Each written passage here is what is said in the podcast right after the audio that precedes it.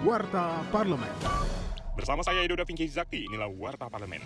Ketua DPR RI Puan Maharani mendesak pemerintah mempercepat tindak pengendalian penyebaran penyakit mulut dan kaki atau PMK pada hewan ternak dengan melakukan vaksinasi hewan.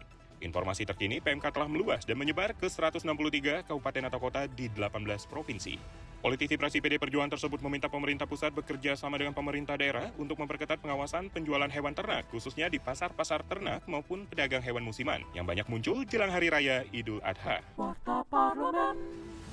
Dalam rapat kerja dengan Menteri Investasi atau Kepala Badan Koordinasi Penanaman Modal atau BKPM, anggota Komisi 6 DPR RI Dedi Yefri Sitorus mendesak agar produsen mobil di Indonesia menggunakan baja produksi dalam negeri guna memberikan keuntungan bagi negara. Saya ingin Bapak berjuang, Pak, agar semua produsen mobil itu ya bajanya itu ya diproduksi di Indonesia, Pak. Selama ini bisa dikatakan hampir semua produsen mobil walaupun manufakturnya di Indonesia, tapi bajanya impor, Pak, karena masih diperbolehkan.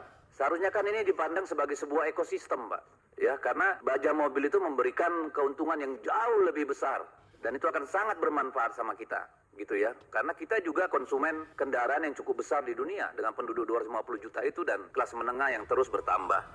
Informasi lebih lanjut kunjungi laman dpr.go.id.